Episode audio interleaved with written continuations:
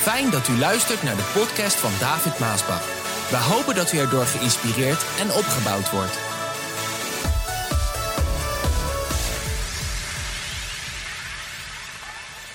De titel, eh, ja, ik heb het genoemd Bouwen aan de gemeente, ook na corona. Hallo, er is nog een leven na corona. Ja, want het heeft zo uh, bezit genomen van het denken van de mens. Alles wat wij doen, dan houden we daar rekening mee. Wat wel kan, wat niet kan, wat wel mag, wat niet mag. En um, ik werd wakker, ik meen dat het, uh, wanneer was het? Uh, ja, ergens vorige week. Ik had even de dag moeten opschrijven, maar dat zal ik nog zeker doen. Want dat zijn belangrijke momenten. En, en terwijl ik mij ging aankleden, toen kwam er ineens zo'n gedachte tot mij: hé, hey, David, corona is straks voorbij. Hallo, weet je dat corona voorbij is straks? Of denk je dat we altijd zo blijven leven? Hoeveel willen altijd zo blijven leven? Oh, geen handen. Nee, natuurlijk niet. Maar het kwam tot mij dat corona straks voorbij is en dat we weer aan de slag moeten met alles wat de Heer ons gegeven heeft. En dat is een mindset change. Omdat we zo gewend zijn geraakt voor een jaar lang op een bepaalde manier te denken. Hè, we zijn bang voor alles en moeten zoveel, we hebben zoveel maatregelen te verduren gehad in het afgelopen jaar. En we moesten ons elke keer aanpassen, ook de gemeente, ook het werk. Maar het kwam tot mij, straks is het voorbij. En ik zei tegen de medewerkers, medewerkers, we zullen echt weer in een hogere versnelling moeten om alles te doen wat we eigenlijk van plan waren te doen en klaar waren te doen, totdat ineens corona kwam en dat het, dat het in, ja, hoe zeg ik op de plank kwam te liggen. Dat we niet alles meer konden doen. Maar de mindset change is, we moeten weer gaan samenkomen in de gemeente. Men kan niet thuis blijven en denken, nou, die livestream is wel lekker, is wel makkelijk zo, blijf lekker thuis. Dat, er moet dus weer een mindset change komen. We moeten weer opgaan naar het huis des Heren. We moeten weer de taken gaan doen het evangelie naar buiten brengen, zoals we gewend waren te doen. Vandaar dat we begonnen zijn met weer openlucht, openluchten in de stad. Evangelisatieacties in de stad. En zo werd die boodschap van vandaag geboren. We zullen ook weer aan de gemeente moeten bouwen na corona. En we verwachten dat het toch maar snel afgelopen nu mag zijn en dat we eruit komen en dat de maatregelen afgebouwd worden, ook natuurlijk in de gemeente. En daarom wil ik die tekst lezen waar ik mee wil beginnen, Spreuken 12, vers 25. En daar staat, zorgen maken het hart van een mens verdrietig. En er zijn vandaag heel veel verdrietige mensen. Want er zijn heel wat verdrietige dingen gebeurd in het afgelopen jaar. Dat kan ik u wel vertellen. En ik heb het van dichtbij meegemaakt. En ik heb vele brieven ontvangen. Mensen met noden. En laat ik je dit vertellen. Er beginnen nu heel veel psychische en geestelijke noden los te komen van de mensen die mij schrijven. Ook jonge mensen. Dat ze met psychische en geestelijke problemen zitten. En daar moet je wat mee. En zo, ik dacht, dit is zo'n mooie tekst. Ja, zorgen maken een hart van een mens verdrietig, maar een bemoedigend woord maakt het weer blij. En dat is de reden waarom ik ook al die mensen terugschrijf. En ik, en ik bemoedig ze met een woord waardoor hun hart zich kan gaan verblijden.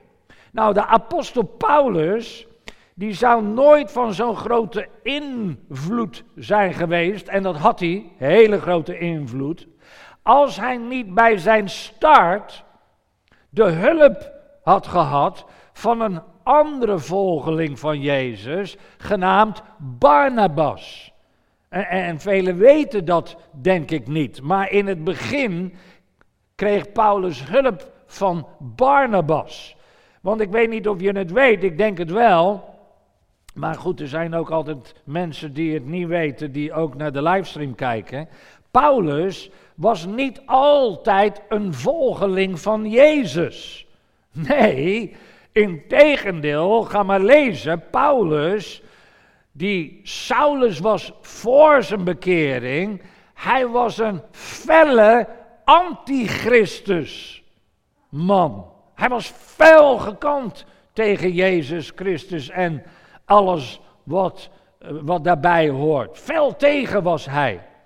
En daarom nam het tijd voor de andere volgelingen van Jezus om hun te overtuigen dat Saulus niet meer Saulus was, maar echt een Paulus was geworden. Dat hij niet meer tegen Christus was, maar voor Christus. En dat nam tijd. Handelingen 9, vers 26 zegt het zo. Toen Saulus in Jeruzalem aankwam, probeerde hij zich bij de andere leerlingen van Jezus aan te sluiten. Hij was net tot bekering gekomen. Hè? En in Damascus uh, was hij bezig geweest en hij ging naar Jeruzalem en hij wilde zich aansluiten bij de andere discipelen van Jezus. Maar die waren allemaal bang voor hem. Ja, logisch. Allemaal bang voor hem. Omdat ze niet konden geloven dat hij ook een leerling van Jezus was geworden. Maar Barnabas nam het voor hem op en bracht hem bij de apostelen. En hij vertelde, hè, Barnabas vertelde hun hoe Saulus op weg naar Damascus de Heere had gezien en wat hij tegen hem had gezegd. En Barnabas vertelde ook dat Saulus in Damascus vrijmoedig over Jezus had gesproken. Mooi is dit stukje, hè? Ik denk dat velen dit niet eens weten. Maar Barnabas, dus die andere volgeling van Jezus, die deed op het juiste moment, op een heel cruciaal moment, deed hij daar een goed woordje voor Paulus.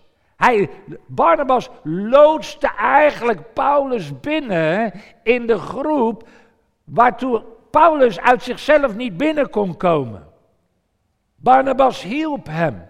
En, en hij gebruikte dat hele belangrijke moment om iets te zeggen, om Paulus te helpen. En zo kwam eigenlijk Paulus binnen, anders had hij nooit zo binnen kunnen komen na alles wat hij had gedaan. Lieve mensen, er is in het leven niets mooiers dan om een ander te helpen winnen. Hoor je dat? Echt waar. God heeft mij geblest. Jou ook? Ben je geblest door de Heer? Kan je echt zeggen, ik ben geblest door de Heer? Nou, ik ook. Ik kan zeggen, ik ben geblest door de Heer. En daarom zal ik altijd mijn invloed en wat mogelijk is gebruiken om die ander of een ander te helpen. Ik ben geblest. Zo, ik wil ook graag een ander helpen. Ik hoop dat we zullen beseffen, ik besta om anderen te helpen. Dat is eigenlijk een mooie uitspraak. Ik besta om andere mensen te helpen. Dat wil zeggen, zoals je voor jezelf probeert om je doel te bereiken, en dat doe je, je probeert om je doel te bereiken, zo moet je ook je gaven, je talenten, je ervaringen, je invloed, je zegeningen gebruiken om andere mensen te helpen. En op die manier, zo bouwen we samen aan het werk van de Heer en zijn gemeente. Vind je dit niet mooi? Want we moeten weer bouwen samen. We komen weer samen. We gaan steeds meer samenkomen. Anderen gaan er ook weer bij komen. Nieuwelingen zullen erbij komen in de aankomende lentejaar van groei en bloei waarin we zitten. En zo, we moeten daaraan gaan bouwen. En ik heb het vandaag over, oké lieve mensen, we moeten gaan bouwen. Er is leven na corona. En dat gaan we achter ons laten. We moeten dus weer verder. Het geeft je grote genoegdoening om aan het einde van de dag te zien hoe jij een ander gelukkig hebt gemaakt. Dat geeft voldoening als je s'avonds terugdenkt of terugkijkt. En vele mensen, dat is echt de tijdgeest van vandaag. Vele mensen zijn alleen maar bezig met hun eigen ding. In de volksmond zeggen ze hun eigen toko. Je bent alleen maar bezig met je eigen toko. Vele mensen zijn alleen maar bezig met hun eigen ding. Maar dat hoort onder christenen niet zo te zijn, mensen. Zo hoort het niet te zijn. Het geeft juist voldoening in het leven als je ook en juist vooral investeert in iemand anders zijn en haar, zijn of haar leven.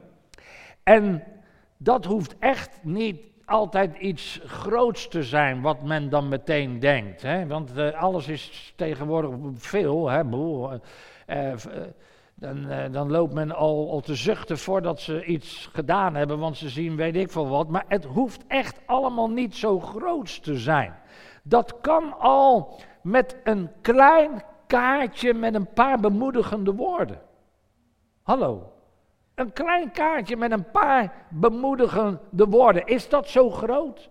Is dat zo moeilijk? Kost dat zoveel? Dat kan al door een half uurtje door te werken of over te werken om je collega te helpen. Dat hoeft niet altijd een andere christen te zijn. Dat kan gewoon een collega zijn die door jou heen dat jij dat doet, ziet dat jij een christen bent. Dat je van hen houdt. En we hebben ook prachtige kleine kaartjes, allerlei, ik geloof wel twintig stuks. Allerlei leuke kaartjes, mooie kaartjes voor allerlei uh, gelegenheden waar dan quotes op staan die je gratis kan weggeven om te bemoedigen. Ik heb het in, het verleden wel eens gezegd dat. Uh, Regine vertelde mij over een, een, uh, iemand die stond bij, bij de koffiezaak daar om een kop koffie te halen. En iemand anders die betaalde. En dan kon ze niet begrijpen: betaal u zomaar? Ja, ik betaal uw kopje koffie. Hier heb u een kaartje. En daar stond dan een bemoedigend woord. En aan de achterkant stond de uitnodiging om naar de gemeente te gaan. Zo, eh, het zijn zoveel mogelijkheden, manieren. Het kan al door een pep talk van, uh, van, van, van twee, drie minuten te houden in, in je team. Het team van buffet of evangelisatieteam of halteam, noem maar op. Lieve mensen, succesvol zijn betekent niet altijd dat je een groot iemand bent. Hoor je dit? Dat is niet wat het betekent. Nee, wat je groot maakt is dat je je uitstrekt om een ander te helpen om ook succesvol te zijn. Dat is wat je groot maakt. Groot wil zeggen, God heeft mij gezegend en succesvol gemaakt, zodat ik anderen kan zegenen. Dat is groot, lieve mensen. Als je onzelfzuchtig, vind ik ook zo'n mooi woord, onzelfzuchtig bent en anderen helpt, zal je altijd Gods zegeningen in je leven mogen ervaren. Dit is waar. Als je onzelfzuchtig een ander helpt, zal God jou helpen. Als je onbaatzuchtig een ander zegent, zal God jou zegenen. Dit is de sleutel. Let op. Geloven in iemand voordat hij, zij succesvol is. Ik zeg het nog een keer, dat is een sleutel. Geloven in iemand voordat hij, zij succesvol is. Iedereen kan bevriend raken met iemand die al succesvol is. Hoe, hoe moeilijk is dat? Of bevriend raken met iemand die de jackpot al gewonnen heeft. Ja, als je de jackpot heeft gewonnen, dan komen ze allemaal, geloven ze in je. Dan zijn ze allemaal als bijen Zeg niet goed, ik zocht een ander woord. uh, zwerven ze om je heen, zijn ze allemaal bevriend. Als je al de jackpot, als je al doorgebroken bent, als je al gepromoveerd bent hè, van een hogere. Ja, dan, dan is het veel simpeler om dan met iemand bevriend te worden. Dat, dat willen mensen wel. Maar wanneer iemand je echt nodig hebt dat is voor de doorbraak. Dat is voor de jackpot. Dat is voor de promotie. Dat is wanneer mensen je echt nodig hebben. En wees nou eens eerlijk. Vaak gaat het toch alleen maar om een klein beetje hulp. Een klein beetje advies. Een klein beetje bemoediging. Het valt toch allemaal reuze mee. Ik heb het over het bouwen van de gemeente. Hè? Het bouwen van het werk des Heren, de gemeente Gods. Met andere woorden, doe voor iemand anders datgene wat jij wil dat iemand anders voor jou doet. Vind ik ook weer, er zitten een paar hele mooie zinnen in deze, hele mooie quotes in deze boodschap. Doe voor iemand anders datgene wat jij wil dat iemand anders voor jou doet. Dat is hoe we bouwen. Misschien heb jij al lang een weg bewandeld waar de andere broeder of zuster voor staat om te beginnen. Je hebt die weg al bewandeld. Dat kan in allerlei dingen zijn. Fases, moeilijke fases in het leven. Hè? Een verlies van een geliefde, een gescheiden huwelijk, ziekte, financiële problemen, failliet gaan, noem maar op. Er zijn zoveel dingen waar jij misschien al doorheen bent gegaan. De Heer heeft je er doorheen geholpen. En, en je bent daaruit. Anderen staan daar nog voor. Houd je kennis. Houd je ervaring dan niet voor jezelf. Maar met andere woorden, als jij Gods zegen over jouw leven wil hebben, dan moet je dus niet zelfzuchtig zijn. Zo kunnen we nooit de gemeente bouwen. Zo wil ik dat ook niet. Misschien moet je zelf daar iets voor opofferen. Misschien moet je zelf daar iets voor prijs geven. Om die ander te kunnen helpen. Dat kan zijn dat dat dan moet. En, en zelfzuchtige mensen zullen dat nooit doen. Onzelfzuchtige mensen zullen dat wel doen. Maar onthoud, lieve mensen, ware succes en ware grootheid komt als je onzelfzuchtig de ander helpt om succesvol te zijn. Onthoud dat maar. Dus dat betekent niet wat we vandaag, ja, die gedachtegang of die geest die vandaag zo rondwaart, zeg, wat zit er voor mij in? Tegenwoordig heel wat mensen, dat is een automatisch denken wat ze dan hebben, wat zit er voor mij in? Of wat schuift het? Wat verdient het? Dat, is, dat is de geest van vandaag, van de wereld van vandaag. Zo leven heel veel. Alleen maar gelijk denken, kijken wat ik eraan kan verdienen. Of wat ik, uh, wat ik, eruit, wat ik eruit kan halen. Maar soms moet je verliezen om iets groters te winnen. Ook zo mooi. Soms moet je verliezen om iets groters te winnen. Soms moet je een offer brengen. Soms moet je een ander voor laten gaan om succesvol te zijn, om een groot iemand te zijn, om een bepaalde zegen te ontvangen. Soms dan moet je daar, ja, dan moet je dat voor laten gaan, terwijl je het eigenlijk zelf had verlangd en willen hebben. Maar dan laat je die ander voorgaan, want daar is dat moment voor die andere. En, en, soms moet je dus daar zelf voor offeren. Ja, heel soms moet je je eigen droom opgeven. Om de droom van een ander waar te maken. Ook dat kan horen bij een kind van God, bij het christendom, ofwel in de gemeente. Maar onthoud altijd Wat jij doet voor een ander, zal God voor jou doet, doen. Wat jij doet voor een ander, zal God voor jou doen. Met andere woorden, als je onzelfzuchtig een ander helpt om vooruit te komen, zal God ervoor zorgen dat jij vooruit komt.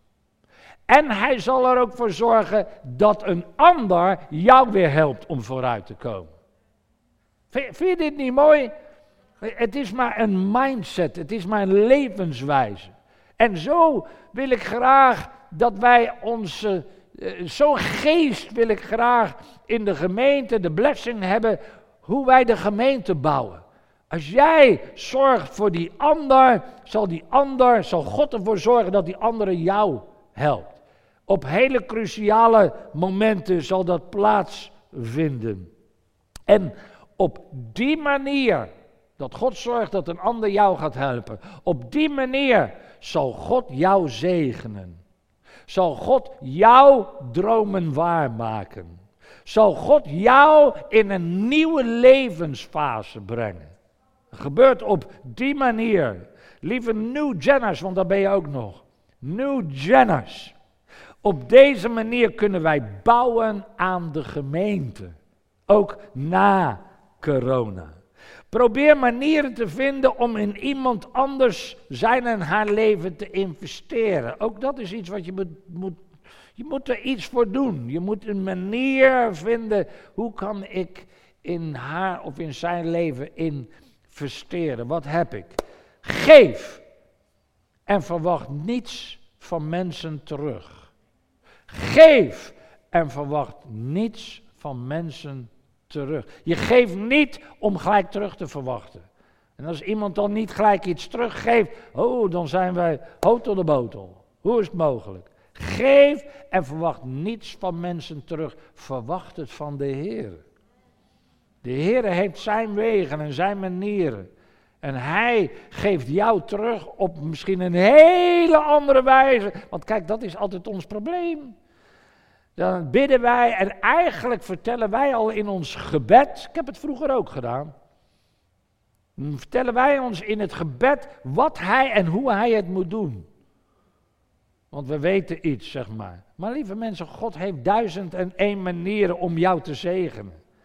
Als jij voor die andere zorgt, zal God zorgen dat een ander voor jou zal zorgen.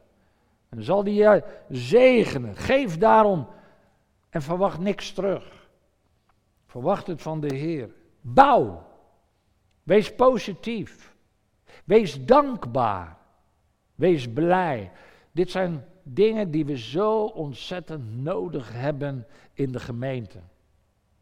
Positiviteit, dankbaarheid, want ah, je hebt een, en, maar het is altijd al zo geweest natuurlijk, maar vooral natuurlijk in het afgelopen jaar, de kommer en kwel, allemaal slecht nieuws, het ene na het andere. Als je daarop gaat leven, dan word je, dan word je gedeprimeerd. En er zijn vandaag heleboel gedeprimeerde mensen. Er zijn ook onder de christenen. Kijk, en, en dat, dat, dat vind ik jammer. Want ja, ja maar David, ik, ik, ik, uh, ik voel me zo eenzaam. Dat is ook iets wat ik veel gehoord heb. voel me niet, niet, onder, in onze kring, gelukkig, prijs de Heer. Maar misschien dat er wel zijn die zich een. Maar je bent niet alleen.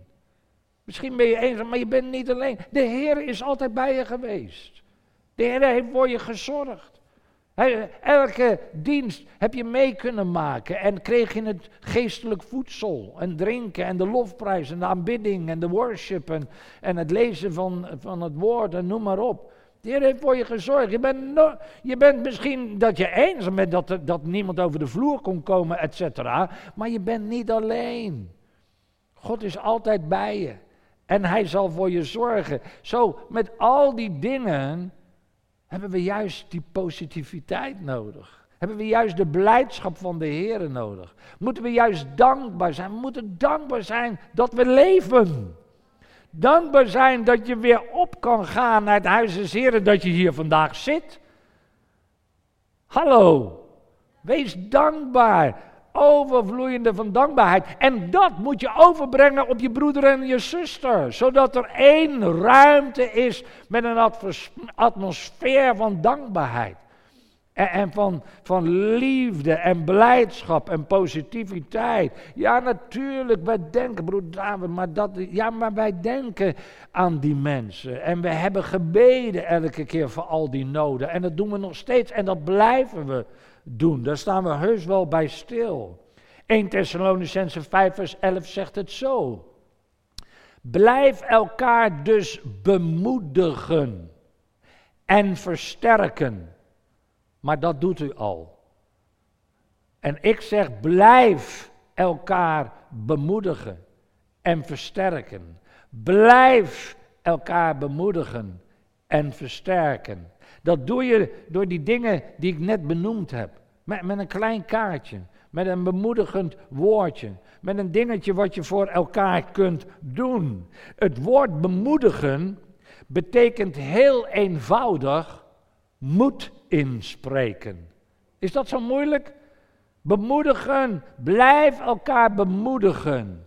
Het woord bemoedigen betekent heel eenvoudig moed inspreken.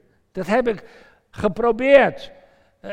Eigenlijk mijn hele leven al, maar, maar zeker het afgelopen jaar via de livestream. Moed in blijven spreken. Broeders en zusters, houd vast. Broeders en zusters, de Heer is met ons. Broeders en zusters, wees niet bang. Broeders en zusters, de Heer zal ons door de storm heen leiden. Broeders en zusters, we komen door de storm. Dat zijn woorden van bemoediging. En dat moet niet alleen ik doen als herder en voorganger. Nee, dat moeten we onder elkaar doen. Als we met elkaar praten of chatten of uh, nou noem, noem maar op. Als we van de gemeente, ook hier op deze plaats, als we van de gemeente Gods een succes willen maken, dus ook na corona, dan zullen we elkaar moed moeten inspreken. Dat is gewoon een must. Moed moeten inspreken. En juist op die momentjes dat het heel moeilijk is. En soms weet je dat, en soms weet je het niet.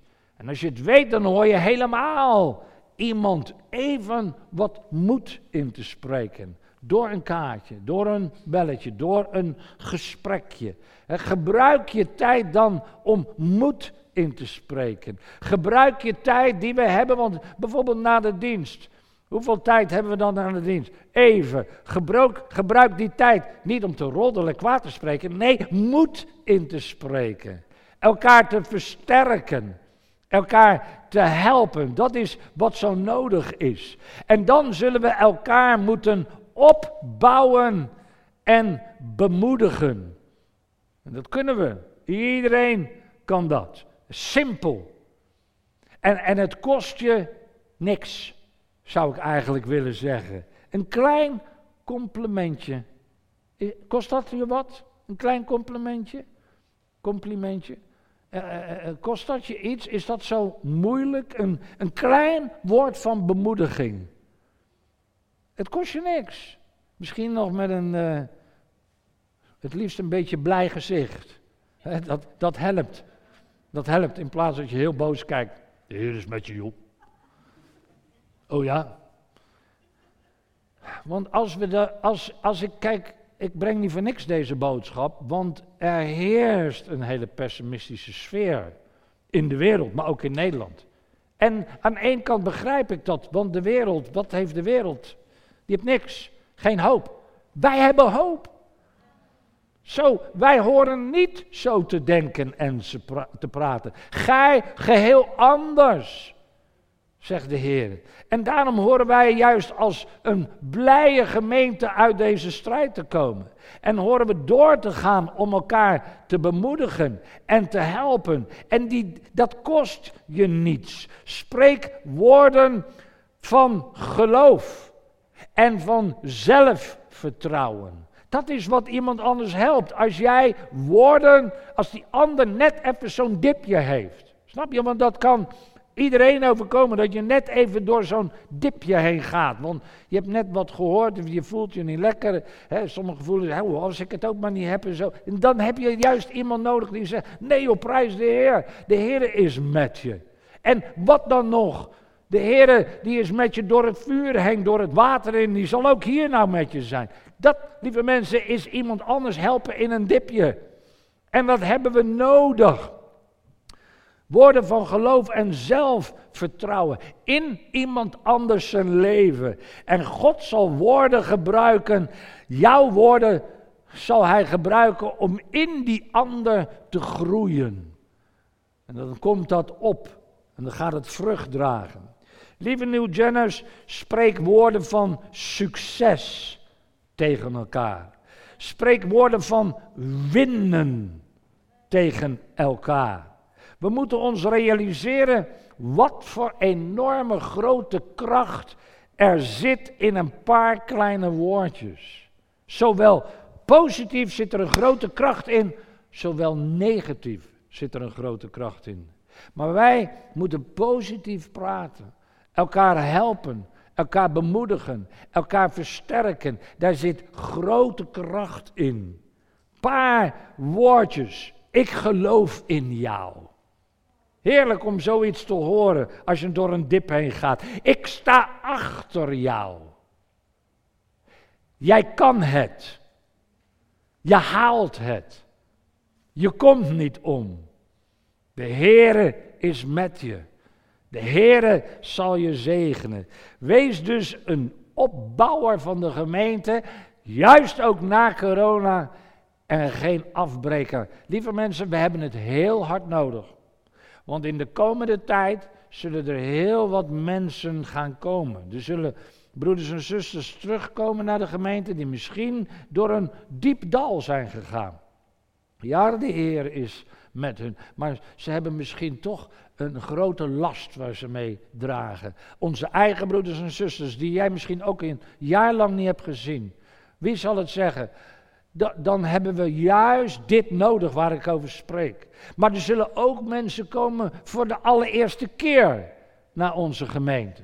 En daarom hebben we dit ook nodig. Door, door hen moed in te spreken. Door hen te bemoedigen. Door hen te versterken. Zodat ze dezelfde blijdschap, vreugde en vrede en rust in hun hart zullen ervaren. als dat wij ervaren omdat we weten dat de Heer met ons is. Wees dus een opbouwer. En door deze boodschap bouw ik jou ook op vandaag. Ik doe mijn best met deze woorden die ik zo in mijn hart heb gekregen om jou vandaag op te bouwen. Met deze dingen die ik je vertel. En de bedoeling is dat jij hetzelfde zal doen. En voor de ouderen u. Dat u hetzelfde zal doen. Dat is de bedoeling. Ik heb het bij u gedaan vandaag. U bent versterkt geworden. U bent bemoedigd geworden. En de bedoeling is dat jij, dat u hetzelfde doet weer bij een ander. En lieve mensen, wees dan niet karig met het zaaien van die geloofsopbouwende woorden. Want wat je zaait, zul je ook oogsten. Amen.